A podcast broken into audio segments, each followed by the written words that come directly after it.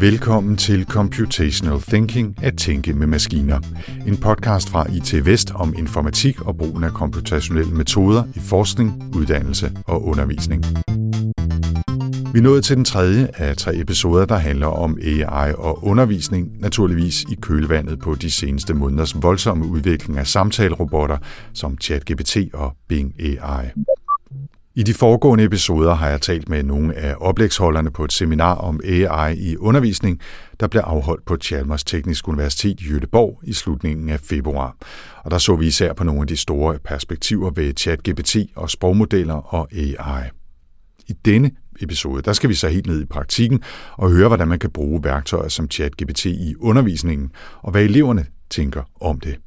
Jeg har været på besøg på SCU, Skanderborg Odder Center for Uddannelse, hvor jeg blandt andet har talt med Rune Schmidt, der underviser i informatik, altså for eksempel ved hjælp af samtalerobotter. Det er jo for eksempel i forhold til programmeringsdelen af faget, og få den til at hjælpe eleverne med noget kode. Hvis de har nogle problemer, hvis de sidder fast, så, så, har, de, så har jeg prøvet at arbejde med at få dem til at bruge, øh, bruge ChatGPT helt konkret til at, at se, kan den finde på nogle løsninger øh, for dem. Vi håber, at podcasten kan tjene til både oplysning og inspiration, og at den kan være med til at danne og forstærke netværk mellem undervisere og forskere, der bruger eller ønsker at bruge komputationelle tankegange og metoder i hverdagen. Jeg hedder Anders Høgh Nissen. Velkommen til. Og så tager vi ellers som lovet direkte videre til SCU i Skanderborg for at møde Rune Schmidt. Jeg hedder Rune Schmidt, og jeg er ansat som lektor her på Skanderborg Odder Center for øh, Uddannelse, og har været her i, det er vel snart 8 års tid.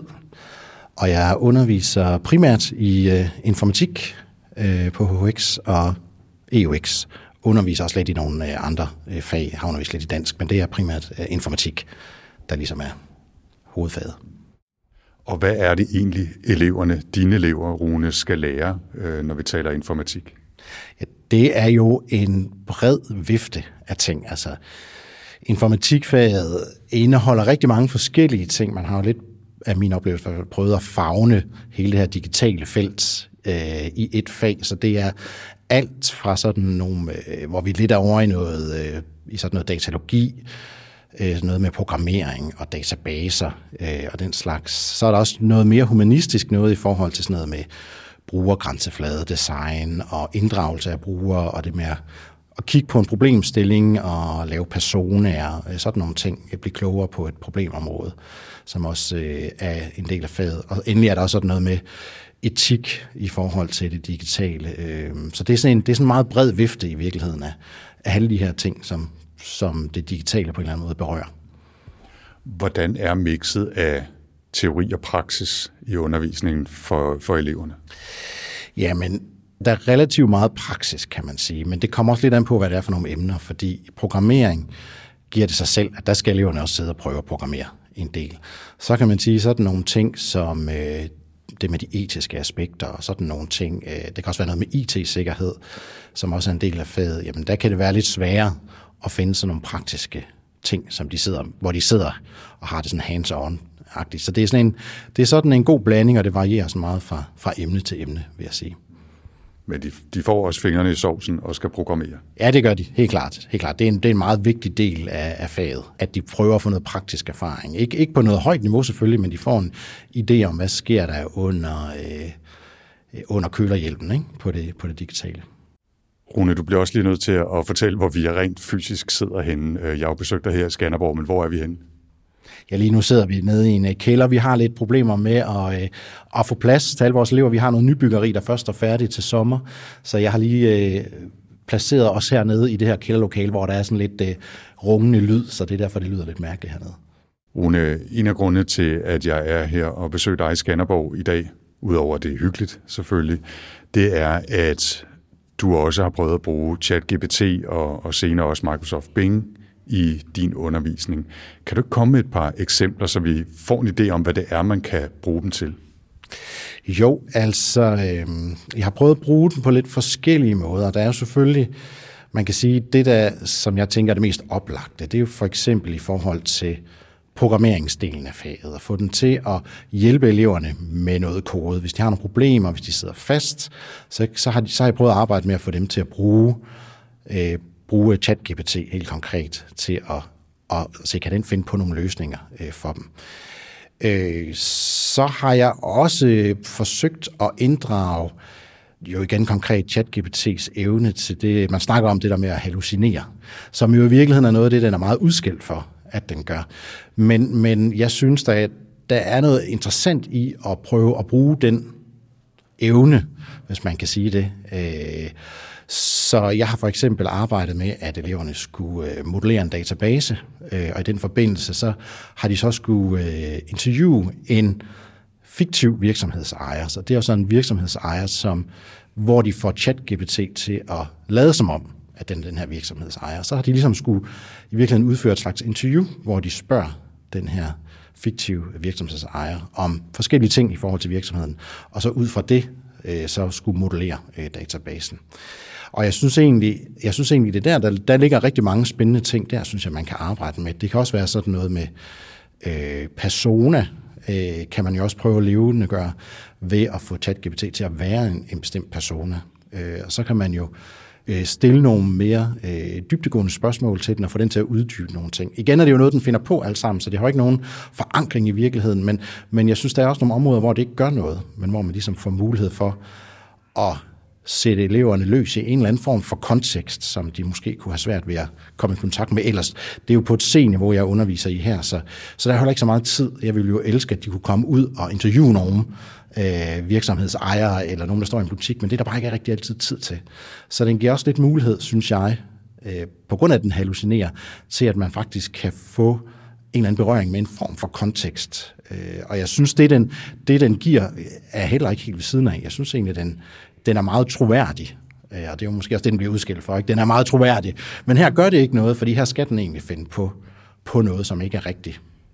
Kan du ikke lige prøve at, at gå lige et, øh, et skridt dybere i konkrethed her? Altså, hvad er det for nogle spørgsmål, man kan stille til ChatGPT for at tvinge den til at hallucinere på en måde, der kan hjælpe i undervisningen? Altså, helt konkret har det været, øh, skal der egentlig ikke så meget til, så det, det jeg har fået eleverne til, det er egentlig, at de skriver til den, at nu skal du forestille dig, at du er øh, du ejer en cykelbutik, for eksempel. og nu vil jeg stille dig nogle spørgsmål om din cykelbutik. Og så kan man egentlig bare begynde at stille en spørgsmål. Øh, altså det, typisk så er det jo sådan nogle åbningsspørgsmål, men kan du ikke fortælle lidt om butikken? Og så begynder den bare at finde på øh, forskellige ting i forhold til det. Og så kan man jo se, kan du ikke fortælle lidt mere om de forskellige cykler? Og man kan ovenikøbet få, få den til ikke at hallucinere, jamen, hvad er det for helt konkret nogle cykler, den sælger? Hvad koster de? Hvor mange gear har de? Sådan nogle ting. Øh, sådan nogle sådan noget, der gør, at man ligesom kan altså, få en følelse af det, man pludselig er meget konkret tæt på en eller anden virkelighed. Selvom man jo selvfølgelig ikke er det, men, men, men, det, men jeg, jeg håber, det kan give eleverne sådan en idé om, at okay, jeg bliver faktisk klogere på et eller andet område, og det kan jeg så bruge i rent praktisk her, eller konkret er det jo så her i forhold, i forhold til en eller anden modelleringsproces, øh, som de så skal hvor de så skal til udgangspunkt i det, de får at vide der. I har også, Rune, arbejdet med, med simpelthen at få øh, ChatGPT til at tjekke noget kode, eleverne har skrevet. Hvis det ikke virker, prøv at finde ud af, hvorfor virker det ikke.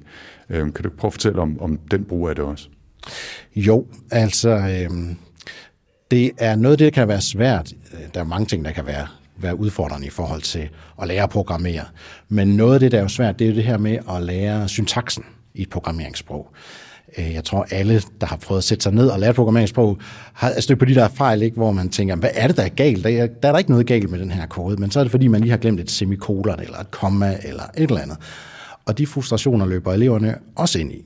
Og så, så der tænker jeg lidt, kunne man på en eller anden måde hjælpe dem i forhold til de frustrationer, øh, sådan at de frem for at skulle fokusere så meget på det semantiske, øh, mere kan fokusere på, jamen, altså de her koncepter i forhold til programmering, de her forskellige kontrolstrukturer, der nu er i programmeringssprog, og så få sådan en, en idé om, hvordan øh, det fungerer, frem for at der bliver spændt ben i den proces af de der semantiske ting. Så det er nogle af de tanker, jeg har gjort mig omkring det. Så der tager man simpelthen bare øh, helt konkret og copy-paster noget kode ind i, øh, i spørgefeltet og beder den om at tjekke det? Ja, der kan man simpelthen bare skrive, der er et eller andet galt med den her kode, kan du ikke lige tjekke den, og så copy-paster man koden ind. Og så, så er den, øh, vil jeg for mit synspunkt, overraskende god til at løbe koden igennem og faktisk øh, komme med nogle ret fornuftige svar øh, på, hvad der kunne være galt. Og man kan faktisk også stille opfølgende spørgsmål til, hvis man vil have uddybet, hvorfor fungerer det ikke, det du har udpeget ikke fungerer osv. Ja, lige præcis, og det er jo, det er jo især det, som jeg prøver at få eleverne til at gøre. Det kan jo være svært, for de er jo enormt resultatorienterede, og vil bare gerne have programmet til at virke. Men det er i hvert fald det, jeg prøver at opfordre dem til, at de på en eller anden måde skal få dem til at uddybe det, så de selv vil kunne forklare, hvorfor er det, at lige den her kode ikke fungerer, eller hvad skulle der lige rettes øh, i det her tilfælde. Nu er du kommet med et par eksempler, som illustrerer, øh, at, at der er muligheder i at bruge værktøjer som, som ChatGPT og Bing og Copilot og hvad de hedder alle sammen, øh, Øh, også i undervisningen. Men kan du lige prøve at sådan, måske løfte lidt mere op? Hvad ser du som mulighederne i det, hvis man skal tage de positive briller på til at begynde med? Jeg tror, at det er især det her med, at der kommer ligesom en, en ekstra part, som eleverne kan spille bold op af. Øh, så det er jo noget af det, jeg håber, at eleverne får langsomt en eller anden fornemmelse af, at her er der faktisk, øh, nu er der en til, de kan spille bold med i forhold til idéer, i forhold til at få hjælp til nogle ting, i forhold til, hvis der er en eller anden nysgerrighed i forhold til et eller andet, at så, så, øh, så er der endnu en, de ligesom kan, kan, kan bruge øh, i forhold til det. Øh, så jeg, jeg håber lidt, at det jo særligt bliver set som et, også noget, der ligesom kan øh, en for give eleverne idéer, men, men, men også det her med, øh, at det faktisk kan sætte dem i kontakt med noget, som de ikke vil kunne komme i takt med ellers. Altså det her igen med, at den hallucinerer for eksempel, ikke? at man faktisk kan at de faktisk pludselig kan få en oplevelse af, at øh, de snakker med en, de ellers ikke ville kunne snakke med, eller en, der ikke lever længere, eller en anden historisk person, eller en person fra, øh, fra en roman, eller, eller et eller andet den stil. Der, der synes jeg, der er nogle rigtig spændende perspektiver øh, i forhold til det. Øh, Udover alle de der øh, også rigtig spændende perspektiver med, at, at øh, især når vi snakker om, om Bing, ikke? at den også kan gå på nettet, og så kombinere ChatGPT med netsøgninger, ikke? så bliver det jo pludselig en, en, en virkelig, det kan blive en virkelig effektiv måde at finde informationer på. Øh, men udover det synes jeg også, der ligger de andre perspektiver, at man kan bruge den netop som sådan en maskine, der i virkeligheden kan opfinde en kontekst på en eller anden måde. Sådan en, lidt en, en måde at se nogle ting fra nogle synsvinkler, man ellers ikke ville have mulighed for. Ikke? Så, øh, ligesom man jo, jo tit viser en eller anden dokumentarfilm, så ser man nogen, der oplever et eller andet, så kan man i virkeligheden også her se noget fra en anden synsvinkel. Øh, fordi den er så god til at hallucinere. Så det er også noget, det jeg håber måske kan komme til at følge lidt mere. Hvad synes du øh, så omvendt er nogle udfordringerne ved det? Der er selvfølgelig en helt oplagte det her med, at, at eleverne, nogle elever i hvert fald, tænker, her er en nem måde at komme lidt nemmere igennem skolen på, ikke? og få den til at skrive opgaven, og måske eller blive inspireret rigtig meget. Der er selvfølgelig noget i forhold til især det her arbejde, der ligger i forhold til skriftlighed. Nu er jeg jo ikke, øh, der er ikke så stor skriftlighed i informatikfaget, men jeg ved, at der er mange af de andre lærere, der er rigtig bekymret for, at øh, jamen, hvis eleverne ikke længere sidder og bruger lang tid på at skrive en masse opgaver igennem øh, Øh, de her tre år, jamen hvordan får vi så trænet dem i den her skriftlighed? Så der ligger selvfølgelig en kæmpe udfordring der. Øh, at, at vi nok er, måske er nødt til at indrette tingene på en anden måde, kan måske være svaret. Men der ligger i hvert fald en udfordring øh, i forhold til det. Rune, før vi øh, taler videre, sådan lidt mere generelt om, om ChatGPT, så synes jeg, vi skal gå op og hilse på en klasse og øh, se, hvordan du bruger nogle af de her værktøjer i undervisning. Hvad er det, vi skal op og prøve nu? Det, vi skal her, det, er, øh, det handler egentlig om, at her lige for et par dage siden, så kom øh, Microsoft, eller de annoncerede deres nye Copilot for Office-programmerne. Øh, så det vi skal her i dag, det er egentlig sådan lidt mere, vi skal ikke sidde med en kunstig intelligens, men jeg forsøger at få eleverne til at reflektere lidt over det her med, at kunstig intelligens bliver begyndt at blive bygget ind i Word for eksempel, at den selv kan generere tekst, eller i PowerPoint, sådan nogle ting. Jamen, hvordan kommer det til at påvirke dem som elever, men, men også mig som lærer? Hvad, hvad kunne de forestille sig, hvis de skal sætte sig i, min, i, min, i mit sted? At hvordan vil jeg så opleve det? Ikke? Gør det det sværere for mig at få dem til at lære noget? Øh, og så skal de også prøve at reflektere lidt over, jamen, hvad når de engang er færdige her, måske har taget en videregående uddannelse og skal ud og bruge det, øh, i det job, de nu får, jamen, hvordan vil det så påvirke dem på, på, sådan på positive og negative øh, sider? Så ikke øh, fingrene så meget i sovsen i dag, men refleksioner over, hvad det kan komme til at betyde. Ja, fordi det må man jo ikke glemme. Jeg synes, det er jo super vigtigt med refleksionerne også, fordi det er måske noget, vi kan komme lidt til i informatikfaget, at vi vil så gerne have fingrene i sovsen. Men vi skal også huske det der, øh, det der kritiske øh, refleksionsniveau i forhold til, hvordan det kan påvirke os, både på positiv, men også på negativ måde. Og så er det også godt at have den slags i baghånden, for det er jo ikke altid, at uh, ChatGPT er tilgængelig. Nej, det er, det er jo vigtigt at huske lige nu, når teknologien er så ny, så ved man bare ikke, uh, altså, hvad der kommer til at ske. Altså. Jamen lad os smutte op, og så vender vi her tilbage til en afsluttende snak bagefter. Så skal vi uh, helt ned i bunden af bygningen her, hvor uh, 1A uh, holder til. Så, og selvfølgelig er det helt nede i bunden. Selvfølgelig er det helt ja, Du viser vejen. Yes. Så jeg tror, de er vant til, at uh, deres lærer kommer en lille smule for sent. ja, sådan tjekker jeg lige uret. Ikke? Altså, vi skal være der om to minutter. Ja, så er vi faktisk så er vi i god tid så er vi i forhold tid. til, uh, til, hvordan det plejer at være. Hej. Goddag. Goddag.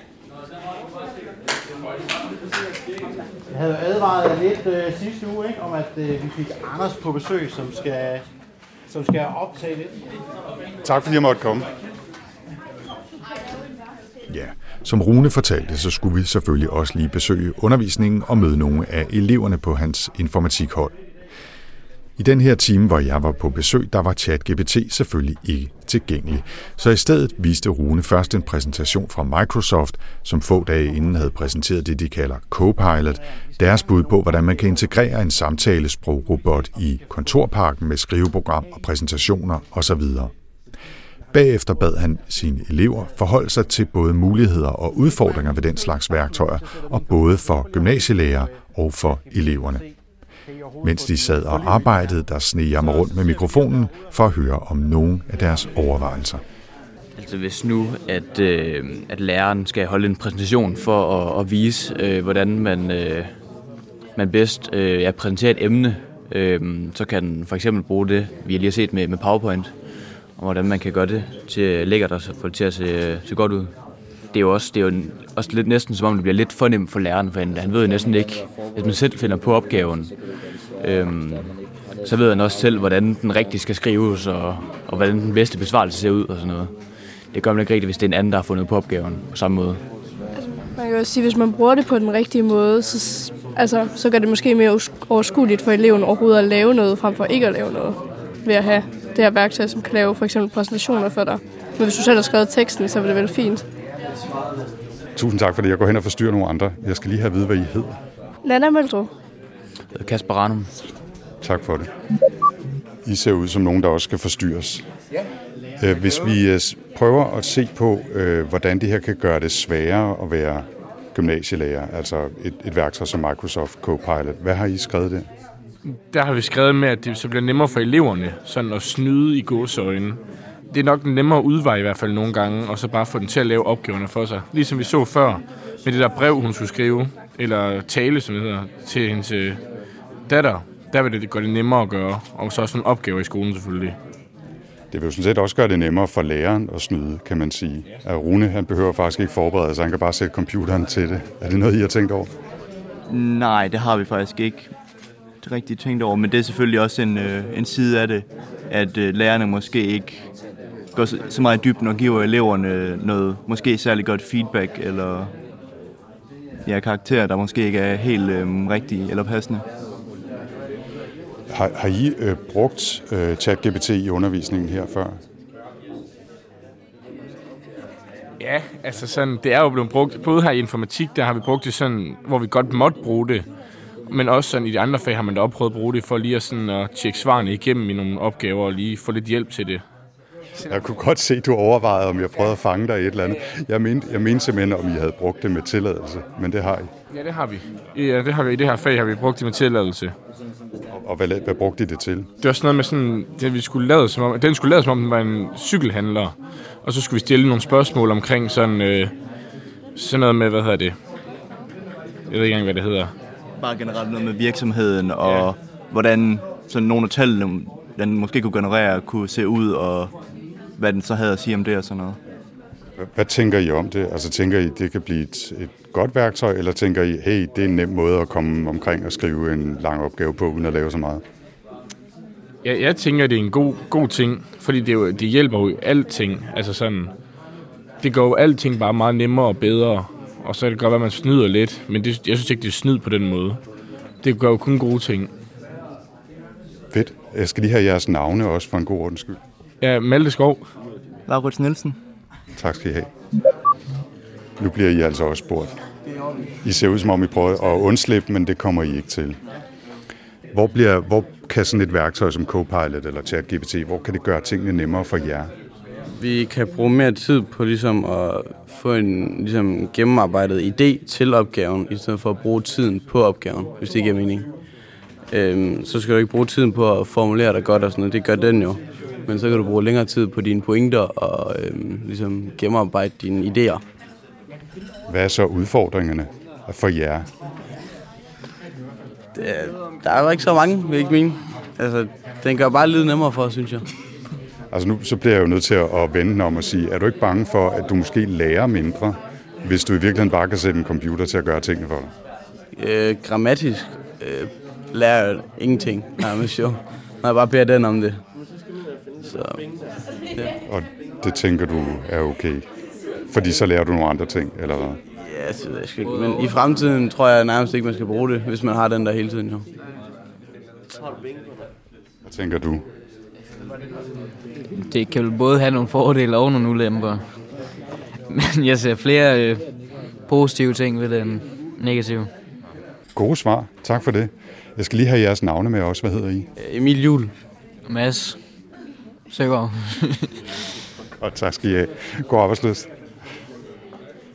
Godt. Så jeg tænker bare, I holder bare lidt tidligere pause, ikke også?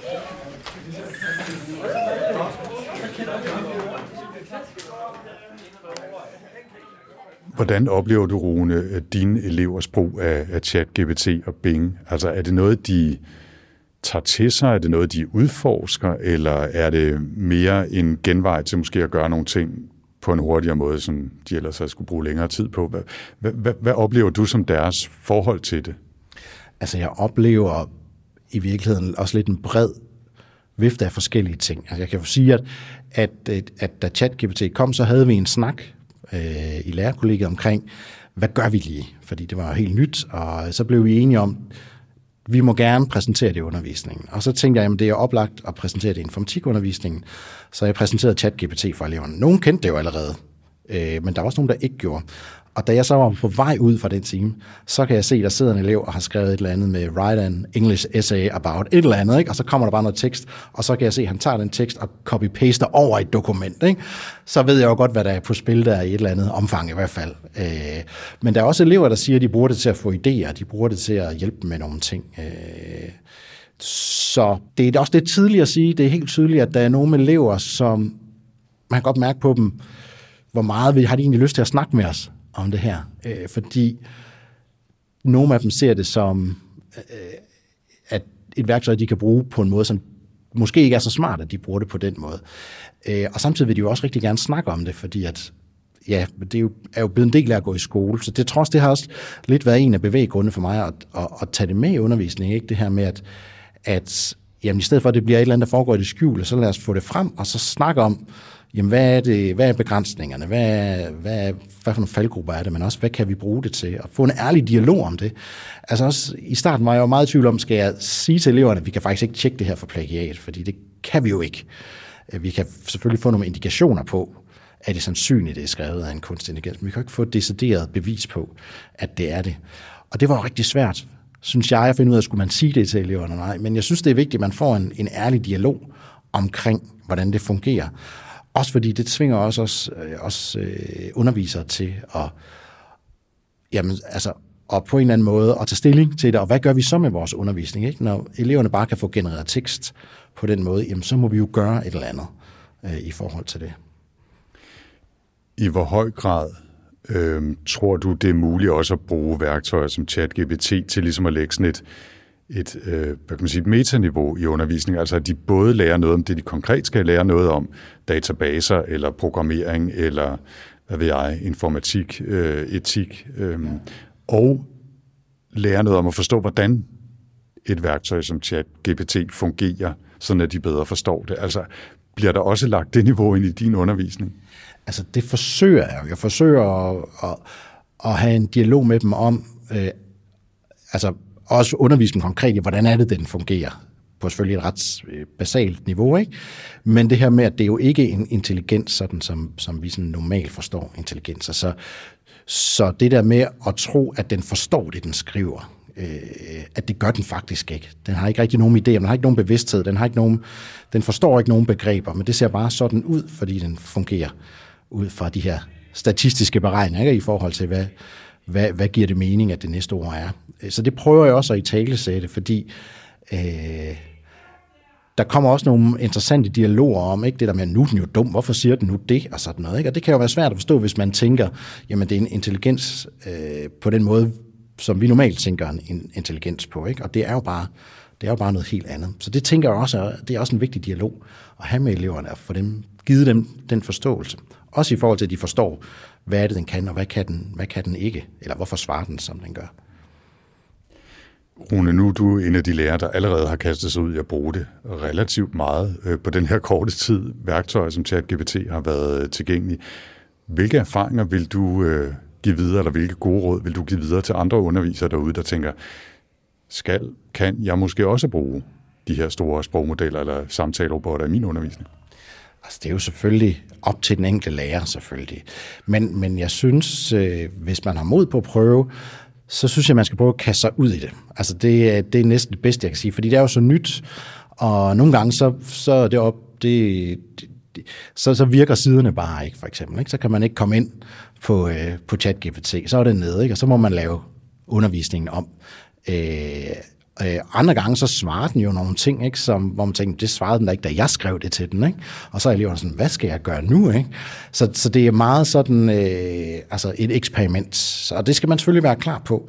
Men hvis man er det, så, så synes jeg, man skal prøve at, at kaste sig ud i det og se, hvad, hvad, hvad kan den, hvad kan den ikke? Og det er jo også, en ting er jo, hvad jeg sidder og forestiller mig, man kan bruge den til, noget andet er jo, når det møder virkeligheden, som er eleverne, ikke? og hvad de bruger den til. Og det er først der, man egentlig finder ud af, er der noget, er der noget at komme efter, øh, eller ej. Så det vil være mit råd, hvis man har mod på det, så må man prøve at kaste sig ud i det, og så bare forvente, at der sker alle mulige ting, man ikke havde regnet med, og så må man tage den derfra. Hvis man er også interesseret i, hvordan man kan bruge det i undervisningen, nu er det sådan øh, lidt selvreklame, men der er en side, der hedder Viden AI, øh, som det er ikke mig, der står bag men jeg har, lige, jeg har skrevet to små artikler derinde i forhold til, hvordan man kan bruge det i forhold til informatikfaget, men der er to nede fra øh, Odense Tekniske Gymnasium, som har lavet en rigtig god side, der tager fat i, hvordan øh, kan man bruge øh, kunstig intelligens i øh, undervisningen, men også, øh, de tager også fat i nogle af de her kritiske øh, ting, som man må forholde sig til i forhold til, øh, til det. Så det, det, kan jeg, det kan jeg anbefale, at man går ind og, og lige kigger på. Og adressen var? Det er viden.ai. Og med det nåede vi afslutningen af denne episode af Computational Thinking at tænke med maskiner. I episoden medvirkede lektor Rune Schmidt på SCU, Skanderborg Odder Center for Uddannelse og en række af hans elever fra informatikfaget. Det her var den sidste af tre episoder om brugen af AI og samtalerobotter i undervisningen. I de første to, der taler vi om, hvordan robotterne kan hjælpe med skriveprocessen, hvordan de udfordrer selve læringsbegrebet, og hvordan de måske også presser undervisere til at skulle tænke deres arbejde på en helt ny måde. Computational Thinking udgives af IT Vest og er produceret af Podlab. Jeg hedder Anders Høgh Nissen. Tak for denne gang.